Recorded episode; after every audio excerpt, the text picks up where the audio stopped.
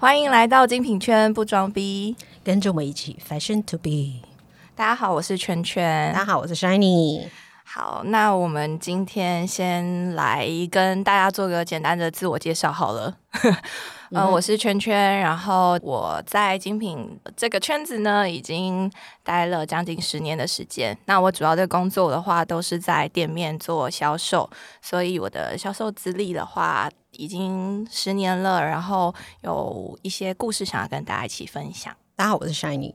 我从一九九五年就是进入这个零售行业，然后做过的工作呢，就是从店面到营运。采购、logistic、管 after sale service，呃，售后服务，你想得到的、想不到的，我都做过。谢谢 Shiny，因为我这个就是我非常想要找 Shiny 一起来做这个节目的原因。我们先聊一下我们是怎么认识的，好了。其实我跟 Shiny 其实就是工作上面的同事，他是我在之前公司的前辈，然后我们有。一个算是蛮长时间的交流，主要是在第一个品牌的时候，就差不多两年吧，差不多两年。因为这个关系认识，而且那时候我其实就非常欣赏 Shiny，因为我觉得 Shiny 是我看过最认真工作的人，都很欣赏很工作认真的人。因为那时候 Shiny 在前公司的时候是我们的商品部的经理，所以我们其实一些商品的训练是需要透过商品部的经理来就是告诉我们的。那那时候是我在那一段时间上过最丰富的一段课程。谢谢 Shiny，这么浮夸，怎 么好意思？对啊，然后所以这也是因为这个关系，所以我就是想要做这个节目很久了，因为我觉得我在这个十年的过程当中，我觉得我有很多很多的事情想要分享给大家。然后刚好之前就是我有发现，Shiny 其实好像也蛮想要做这样的分享，对吧？对，所以我就想要借重他这个非常工作的丰富经验，然后把很多大大小小关于这个行业的事情都可以告诉大家。那我们先来定义一下精品这件事情好了，因为我觉得大家好像对于精品的想象都会觉得哇，就是不外乎是那些名牌啊，大家可能耳熟能详的，像是 Louis Vuitton 啊，或者是 Gucci 啊、Chanel 这些东西。但是其实我们想要告诉大家的是，精品它其实是远远是超过这些东西的。对我来说，其实精品它其实是所有东西的极致，所以。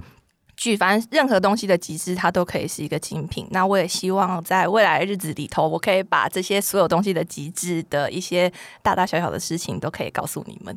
那 Shiny 你觉得呢？我这里看到都是比较世俗的标准了。什么叫精品？就你说了就算。就是大家其实很多人在。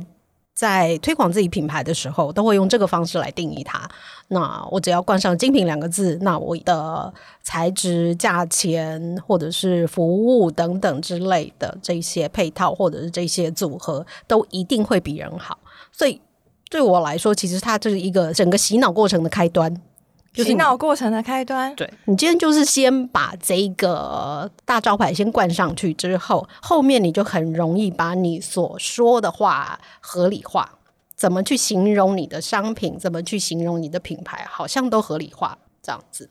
的确，大家好像对于精品的定义都有点不太一样，但是我们可以慢慢透过接下来不同的故事，然后让大家自己对精品有一些不一样的定义。那你当初是怎么进入这个行业的？我进入行业其实是非常因缘巧合的。我第一份工作其实是在药厂，这样，所以又是一个完全不搭嘎的一份工作，这样 好特别。对对对，然后因缘际会呢，很荣幸的搭上了一班很早期的资遣列车，拿了钱不知道要干嘛，然后就觉得说，哎，那穿漂亮衣服其实也不错的。误听了一些奇奇怪怪的资讯，然后就去学了衣服的制作，学了衣服的制作。所以你不是本科系出身的，我是经济系。哇 塞！但是经济系也不能说是本科系，因为没有一个字记得，只记得这两个字这样子。所以呢，去学做衣服一年之后，就开始到店上。很早期，早期我想可能有人知道的，就是元气百货里面的专柜去做销售的工作。是我第一份可以说是精品圈的工作吧，或者是说零售圈这样子。哇，你也是从销售开始做起的，对，好像其实大家进入这个行业，大概十之八九都是从销售开始做起吧。其实门槛最低嘛，我觉得以实际层面来讲，第一个门槛最低，然后另外还有个就是你要进办公室的话，就是一定从小小助理呀开始做起嘛，也是可以。但是可能大家还记得，我刚才有讲到，我是从一九九五年开始入这一行了，所以一九九五年呢，作为一个大学毕业生，其实做。专柜小姐，大家是怎么称呼我们的？是一个不是那么入流的工作，或者是不被人家接受，或者认为是一个体面的工作。我其实不太喜欢人家用专柜小姐来形容我啦。我不知道其他人是怎么样想，可能因为有些人可能会对于比如说空姐啊或柜姐啊这样子的。感觉就是是这样的头衔吧，我觉得他们觉得是一个很棒的头衔。可是对于我来说，我觉得其实就是我就是在做一个销售的工作，所以我其实自己个人不是很喜欢这样的定义。嗯，这个名词当然听起来没有那么值得尊敬，或者是没有一个好的社会地位这样子的定义。但是我说这是一个很久以前就出现的工作，所以我刚刚也才会提说，哎，那其实在我的那个年代。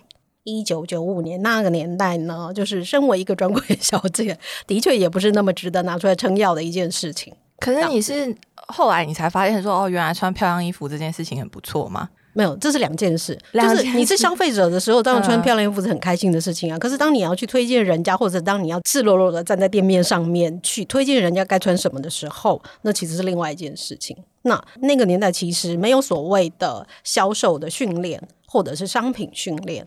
这样子的概念，那其实有的就是说啊，这就把你丢到卖场去，那反正姐姐们会带你嘛，然后学姐又很会欺负学妹嘛，那所以在那个年代，你只要是大学出来，一定是坐办公室嘛，怎么可能去做专柜小姐？那其实一直到现在，很多的媒体上面还是用这个名词来形容我们这个工作嘛。那我想，这一个行业其实慢慢发展到后来，你才会有所谓的专精专业这个样子的分工出现。才会让大家尊重这份工作，才会大学生的第一志愿是做销售，这样或者是做空姐之类的啊。对对对，我其实我从很小很小很小，可能因为受妈妈的影响吧，因为我很小的时候。这样子说好像有点过分，我就是去逛你所谓的远气中心、先师，跟着爸爸去逛这些地方。然后我小时候的印象就是，哦，我永远就觉得一楼好可怕，因为一楼通常都是卖化妆品的，所以都会有很浓的香水味。然后我小时候其实对香水是有点过敏的，然后所以我那个时候只要一进到那些百货公司的一楼，我都觉得好恐怖，我都觉得好想睡觉。然后可是因为妈妈她很喜欢去买精品，但这件事情可能在小的时候就植入了我的内心，可是我自己不知道。然后就大概国中吧，国小国中的时候就开始发现说，哦，原来我好像很喜欢这些漂亮的东西，然后好像很喜欢看杂志。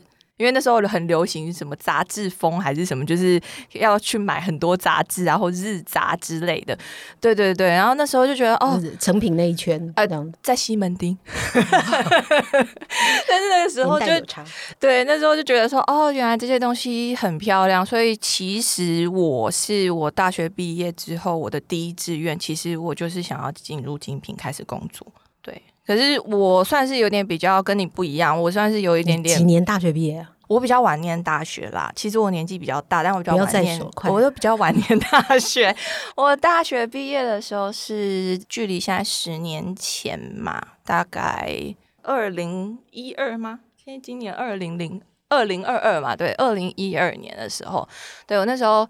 大学毕业，然后那时候是 Zara 刚进台湾的时候，然后二零一二，我一九九二，那时候我就是很有意图的想要去做这件事情，就是我很有意图的想要进入这个行业。可是我那时候看了那个一零四，打开来看都发现需要有经验，然后我就觉得说怎么办，都要有经验，我我应该要去哪里找这个经验？所以我那时候其实就。想说啊，反正只要任何好像是可能关于衣服的啊，关于漂亮的啊，我就都去试试看好了。所以那时候就先去 Zara 打工这样子，对。然后后来也是因为这样子，才有幸我们可以一起工作，因为也是因为这个关系，我后来也是去打工，在 Family Sale 的时候，所以才会就是后来进入到这个行业。觉得那时候觉得哇，好幸运哦，自己完成了自己想要做的事情，跟自己想要做的梦想。可是待了十年下来之后，开始会有一些不同的，不是那么一回事。对对对，开始会发现说，哦，好像当时自己的想象跟实际在工作的时候，好像是差很多的。通常这个一个礼拜就破灭了啦。哦，你一个礼拜吗？抱有很崇高的那个理想等等之类的话，一个礼拜就分啊，所以你一个礼拜你就破灭了。对我来说，其实是这样。其实我是第一天就破灭。怎么说？我从一个办公室的环境，我之前做药厂嘛，所以在办公室做了四年的时间之后，然后直接丢入卖场，然后第一天上班，老板就把我丢到 Family Sale 特卖场去。所以哦，你也是从 Family Sale 起家的，就是 怎么新人很好的一个地方。所以是第一天上班是看到客人就跑，嗯，就是完全不啰嗦，跑能跑多远跑多远这样子。我在想，可能有一些人不太了解什么是 Family Sale。S h a n 你要不要来帮我们跟大家说一下什么是 Family Sale？简单的说，就是每年借个这个名目来清库存的特卖会。对，特卖会，这样好像把精品这件事情就是降格化了。我我们就是对啊，我们不要神格化它嘛。我们我们其实做这个节目的目的就是让大家知道很多我们刚刚讲的，就是除了你眼睛看到之外的事情，我们都会聊。这样子对，没错，就是也想要让大家知道说，哦，原来。这个世界好像跟你 稍微想象的有点不太一样。对对，没错没错。那哎，轩尼，你之后就是在元气当了 sales 之后，你后来是怎么样进入到办公室，还是说你做了哪些事情？我其实，在远气做了半年之后，我觉得老板应该有发现说。我们有一些那种愤青的特质，这样子啊，好像把工作做的很好的人都会有一点愤青的特质，哎，有就愤青的特质就会觉得说，哈，为什么要这样？哈，为什么要那个样？因为其实完全截然不同的工作环境嘛。嗯，就是当你在办公室的时候，其实要花很多时间去分析，然后破解一些难关，这样子。可是卖场的工作其实相对上来比较单纯，就是执行面。大家做很多会是执行面的事情，而不是在后面所谓的策划或者是计划这一方面的。所以很多事情你就不会想那么多，哎，为什么一定要这样做？而是只是会说那就做，因为这样最快。的确，就像这样子特质的人，其实也比较适合，就是在卖场存活下来。就话不要太多，就是然后人家说你就照着做。对对，我们会形容的这种人配合度很高。没错，当有别人来问说啊，那个人娟娟这样怎样，工作态度怎样，配合度很高。对，就是敬业的态度，然后再打个星星。对对对，没错，没错。可是其实我觉得现在的年代跟以前年代其实也有很大不一样。然后我自己在接触现在新的我们所谓的销售人员的时候，其实。我们发现说，哎，其实现在新的年轻人真的都很有想法，所以其实跟以前真的好像比较不一样。我觉得可能我们有点生错年代了，之前对啊，非常的不一样。但是这也是让我们再重新学习嘛。对，的确的确，我觉得骗骗自己，自己还不老，还在学。对对对，没错 没错。那所以你后来进了办公室之后的其他工作，你就是开始做。跟办公室相关的嘛，那时候进入办公室是先做什么？就其实一进办公室就进了商品部哦，就是大家所谓的采购这个工作。那当然我们是从助理开始做啊，所以就是开始分析一大堆报表啊，做各种数字啊，还有大家可能看得到说，哎，这家为什么有这个货？那家为什么这个货？就是我们所谓的配货这个动作哦。所以你其实。后来就是成为商品部的经理，也是从这些技能开始慢慢、慢慢、慢慢的学起嘛。理论上啦，理论上，但是我们也是要再破解一下，你成为商品部经理不一定要经过这个路。OK，那有其他的路可以做吗？嗯，就是认识对的人，认识对的人。你的意思是 指，就是认识对的人，只要你认识那个长官，你可能也是可以拿到这样子的工作啊。因为在不同的公司、不同品牌，对于这一个职位的定义并不相同，它不一定要每个人都相具备同样的技能。怎么说？就是大家可能都以为，我觉得到目前为止啦，应该还是说百分之九十五。的人还是认为说，你要做商品部，你要身为一个采购，你必须要很好的所谓的 fashion sense，的确，就是你要对于时尚有敏感度，然后你要很懂得这个品牌的精神，或者是说竞争市场什么等等等等之类的。但其实我说实话，我们在做起来就完全不是这么一回事。尤其是你在越大的精品，其实就越不是这么一回事。而且越大精品分工好像越细，因为比较小的品牌，通常商品部大概就是一到两个人。可是越大的品牌，商品部是连品相都会分开来，有不同的采购。其实也不一定，这个真的就看你这个公司，或者是说你这个品牌的这一个国家想要怎么样运作。组织其实没有固定的，那我觉得差别在于，就是说我们刚刚讲的精品，那你说大牌子跟小牌子最大最大的差别，就是大牌子它有非常非常多的限制，在采购选货上面的限制其实是超乎大家想象的，所以大家都以为，比方说我很常面试到人，就说，哎，那我都已经先问他说，你认为采购是做哪些工作？大概百分之一样，就百分之九十的人会回答我说，嗯，我们就是跟着老板一起去看秀啊，然后就在那边点点点啊，然后回来下单啊，说错。就是做商品部这件事是唯一整个办公室里面看不到货的人哇，因为我们面对就是数字。那到国外去采购，其实你就是采购的那一个礼拜你看得到货，回到台湾你如果不去电商，你是看不到货的。你看图片吗？对啊，大家只看图片看数字啊，所以我只能问你说啊，为什么那一款不会卖啊？为什么那一款卖不动？那我们也只是看数字在跟你讲话。这个打破我的想象哎，对，其实我虽然我在这个行业这么久，可是我真的是就是比较是在卖场的执行面上面，嗯，所以所以你说嘛，你在店上碰过几次采购？碰过几次采购是指说采购多久到店上去巡柜一次？然后巡店的时候，是不是就只是问你说啊，你这个为为什么好卖，那个为什么不好卖？这个客人为什么喜欢，那个客人为什么不喜欢？可能一个月或者是一季，大概是这样的频率啦。是对对对。可是我觉得这个之后，我们可以就是花一个很完整的一集来跟大家好好聊一聊，就是到底比如说商品部的采购到底在做什么？对，那。我分享一下我自己的工作好了，因为我其实进入到这个行业来讲，就是所谓的销售嘛。其实就像轩你说的，其实我在最早期刚开始进入的时候，其实是没有所谓的完整的销售训练。当然，可能跟我进入的品牌也有关系，因为品牌的资源不同，有的东西也会不同。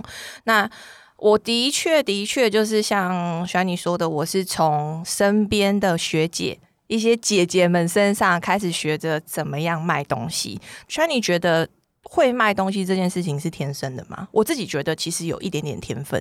呃，有些人可能觉得很会讲话，就是可能 maybe 他很会卖东西。可是我觉得他是需要有一点点天分，真这个天分是要有一点点逻辑上面的铺陈。嗯，我同意。嗯，跟天分其实非常有相关。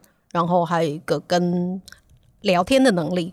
哦，也非常相关。的确，这个真的，你要进入销售这件事情的时候，其实它不单单的只是告诉你介绍产品，然后也不是介绍产品的就是 FAB，我们所谓的 FAB 一些细节。嗯，其实更多的时候，其实你花的时间是在跟尬聊，对，或者是在聊天的能力部分。你要用聊天这件事情去融化客人，嗯，对。那这个聊天其实就是一个很大的考验，因为有些人可能觉得很真的就纯天分了。不，可是有些人觉得聊天很简单，但我觉得聊天可能很无聊的聊，可能很简单。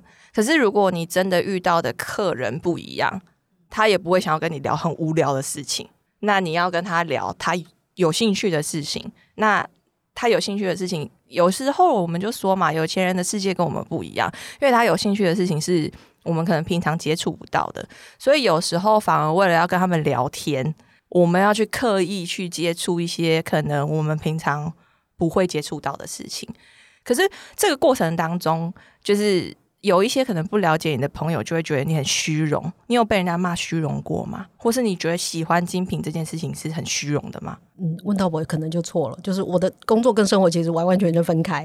哦，真的吗？对我自己完全不是一个使用者，所以那对我来讲就是一个纯粹的工作。所以为什么我会说，嗯，精品是什么？其实是人去定义的。你说是，它就是。那这两个字对你洗脑有用，那它就它就成功了。它就是个精品。可是这个现在好像是比较是多品牌的操作嘛，就是新就是主流的我们所谓的行销 marketing 就在做的就是这份工作，是就是我们就是用很多的形象来包装这一件事情。你有了这个商品，或者你拥有了这个品牌的东西，你就会成为这样子的形象的人。所以大家其实是依照自己的形象去选择。依照自己想成为的形象去选择我要买的东西。哦，对了，这样关于这件事情，我觉得也可以再开启一个新的话题，就是我们自己在挖坑吗？我没有，我们觉得这其实就是因为这种东西，其实就是真的说实在的，一集绝对是聊不完的，可以分好几百集来说都说不完的一些很多小故事。其实我觉得就是在。品牌这件事情啊，我自己当初是因为我就说嘛，我很有意识的进入到这个行业，所以我其实当初也算是蛮有意识的在选择品牌。那我我之后的话也会希望就是可以带给大家每一个不同品牌的故事，然后让大家认识不同的品牌，因为我其实品牌这件事情其实是跟个性有关系的。你不是说，哎，你想要做这个行业，然后你就是所有的品牌都全部投一轮。其实有些品牌可能不适合你，很多人是这样。对，但是大家都不知道说，其实这就是一件很错误的事情。因为如果你一旦进入到你不喜欢的品牌，那你就很痛苦，那就是你痛苦的开端。因为，呃，我自己觉得啦，我。不喜欢的东西，我要去做销售这件事情，其实是会让我有一点点背道而驰的，因为我要去说服对方嘛。可是我可能自己本身不喜欢，但是我要去说服对方，所以那其实是会有一些内心上面的挣扎。那当然不觉得可以做到的人更厉害吗？所以我后来做到了，超解离，我，后来做到了。对啊，就是我后来就是让自己，因为以前刚开始在做销售的前段的时候，你不知道。那可是你到后来的时候，你就是被迫训练自己成为一个，就算你不喜欢，你也要想办法把东西卖出去给对方的人。这要专业啊，对啊，所以也是经过了十年磨一剑嘛，慢慢的。如果都是你喜欢的，这跟专业就没有那么大，你就是来原购的。对，但是我觉得应该要说，其实很多人想要进入这个行业，我觉得是你们要先认清楚自己的个性，就你们的个性是什么。然后，所以你们要去了解品牌，然后了解了品牌之后，你才知道说你要怎么样开始去选择你的想要的品牌去做投递。这样接下来的话，你才会在刚开始的生活过得比较有趣。因为说真的，如果想要刚开始进入这个品牌的新鲜人，他其实他不知道这个过程当中前面是很痛苦的。如果万一你进入到一个你不喜欢的品牌，对吧？我觉得这是你的角度，但是我其实会看的有一点点不一样，就是我不认为说大家有真的那么第一个有那么了解自己，第二个有那么了解品牌，然后很多就像我们刚刚讲的，很多事情是百分之九十的事情是在我们看不到、眼睛看不到的地方完成的，所以大部分人其实是对这一份工作的期待跟后面所真正做的事情可能不一样，而造成他的幻想破灭之类的。嗯，倒是跟适合不适合这个品牌可能是另外一件事情。那你觉得什么样的特质很适合来做？比如说精品销售，或是在精品这个行业里面做各种不同的角色来做，就是这个行业。我们大概分两个工作嘛，就是我做最长的工作，第一个就是采购，第二个就是就是营运，就是销售这一块。那做采购这边的话，第一个你就是数字能力要很好，电脑要很好，分析的能力。对，其实就是这个，我真的。说实话，你就是 fashion sense 不是那么重要，因为就像刚刚提的，大牌子会有非常非常多的限制。你光是照着那个 guideline，照着公司给的那一个限制，买一轮下来就满了。你说包含就是 budget 内里面要做到的事情，对，就是 budget 内你这个颜色要 cover 多少，这个材质要买多少，然后我们有所谓的 look 嘛，就是第一套、第二套这样子，哪几个是 key look，哪几个是 must buy。巴拉巴拉巴拉，买完就满了，差不多就是这样，就是我们所谓的 guideline。因为总公司他会希望维持这样的形象，所以他会希望说每一家店是长成什么样子，A B C store 长什么样子，不同等级的店长成什么样子，所以我才会说限制非常的多，所以不是大家所想象的，就是你可以依照你自己的 fashion sense，或者是依照自己的向往去完成这一次的采购。真的，很多人都会以为采购是买自己喜欢的货，哎。啊，对啊，对，很多人都是以为是这样、到目前欸到现在还是一样。即使说现在有专门的科系叫 fashion marketing，叫 fashion merchandising，有这个样子的科系出现，大家还是这么样子的认为，但实际上就不是。你要做一个称职的采购，你就必须数字能力一定要很好。那所以像你刚刚说的，就是你面试的人，然后你问他们，那他们如果这样回答，你就会请他们打道回府吗？哦，我不会打道回府，我会跟他讲一些比较现实面的事。我就说你要知道，你就是一年大概有三百六十五天，大概有三百六十天，如果你不去电商，你是看不到货的。那非常就是这是你想要的生活吗？所以然后非常想要看到货的人，就叫他去做 VN。不不一定是 BM，就是你想要看到货，你就必须逼你自己常常去电商，嗯你才不会跟真正的客人的需求脱钩，而不是每一次都只是听所谓的二手讯息，去听 sales 告诉你什么，他说什么就是什么，那是经过他整理或者是经过他操控之后的讯息。没错。但是现在很多的采购还是在做同样的模式，还是依循同样的模式在做这份工作。所有的采购就是很会整理报告的人，哦，也会做数字的人，就这样子。所以这是采购这一块。那销售的话，对我来说，我因为我也面试非常非常多人，所以最重要最重要的事情，我说第一个，你必须要有好奇心，不管你对商品、对人、对整个制度流程、对什么都好，你一定要有一个好奇心。你有好奇心，你才能聊天聊得下去。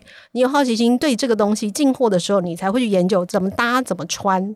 这一点对我来讲非常是最重要的非常的。认同好奇心这件事情，我非常认同。我觉得的所以你确，打到供应、嗯、要到底是不是个品牌，适不适合这个品牌？可是如果一个充满好奇心的人，他就之前就会先去了解品牌啦。不一定啊，真的吗？我们外人还没进入品牌，都是外人。嗯，我们了解的都是我眼睛看得到的，是，或者是杂志上面讲的，是，他们写什么就是什么，我眼睛看到什么就是什么。嗯，可是当我一进入真的进入到这行业的时候，有多少人就是所谓幻想破灭了？哈哈，原来还要做这个，啊，那个标要自己贴哦，啊，货要这样归哦。哦，对，我们真的很像女工。大家觉得专柜小姐好像都是什么销售人员，好像都是穿的漂漂亮亮的，然后站在那边。嗯，然后做的跟 Uniqlo 一样的事，不，我们不能，我们不能这样说 Uniqlo。其实我觉得就是哦，他们理货理的很好。我们大家其实，我觉得另外一个角度就是我们真的很像女工。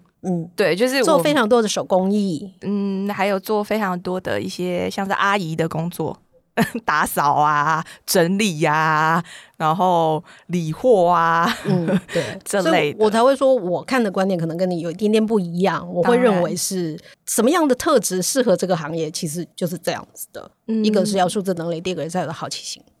这样这两个我都很认同。然后我觉得在做销售这件事情啊，我觉得还有一个很重要的一点是谦卑。这个我跟你讲，这也是我真的做了十年之后我最大的心得感想，因为我觉得。在销售领域上面这件事情啊，永远人外有人，天外有天。嗯，然后在谦卑这件事情，我觉得是会跟你的服务有关系。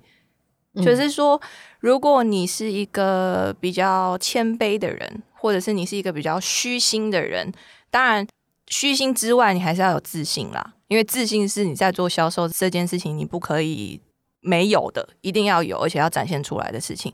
但是谦卑这件事情，可以让你的态度变得比较柔软。然后你在做很多事情的时候，比如说包含你的服务，或是你跟客人的聊天，或是跟主管的沟通，我觉得这个东西是会让你在这条路上面走的相对比较顺利一点点的。嗯对，而且这个东西是可以让你接触到比较高端客人的一个机会，因为其实很多高端的客人，他们其实是乐于分享、喜爱分享的。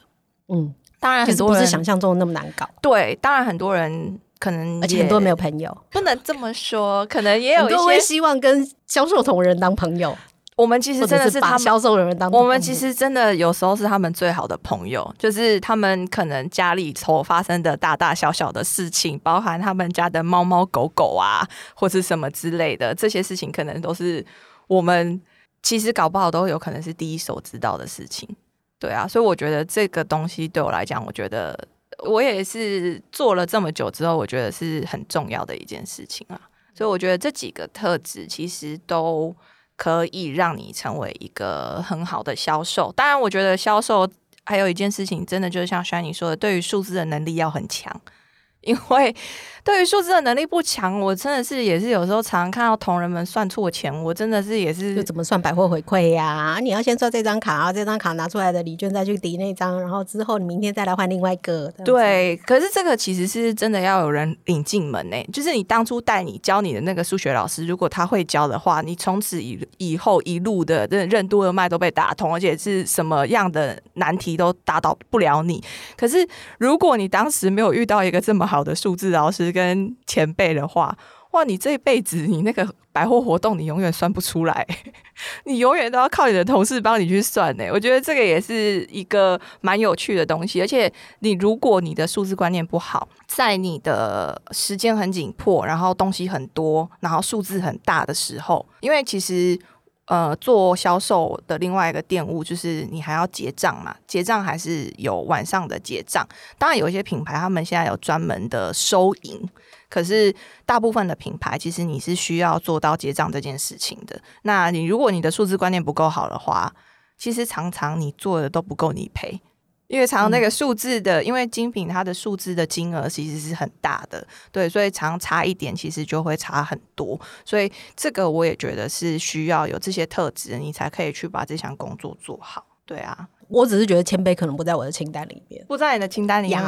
嗯，我我我自己会看，我会期待，就是大家其实抱着一个 open mind 就可以了，就是开放的不要太认为自己。已经懂了，够了，没错没错之类的。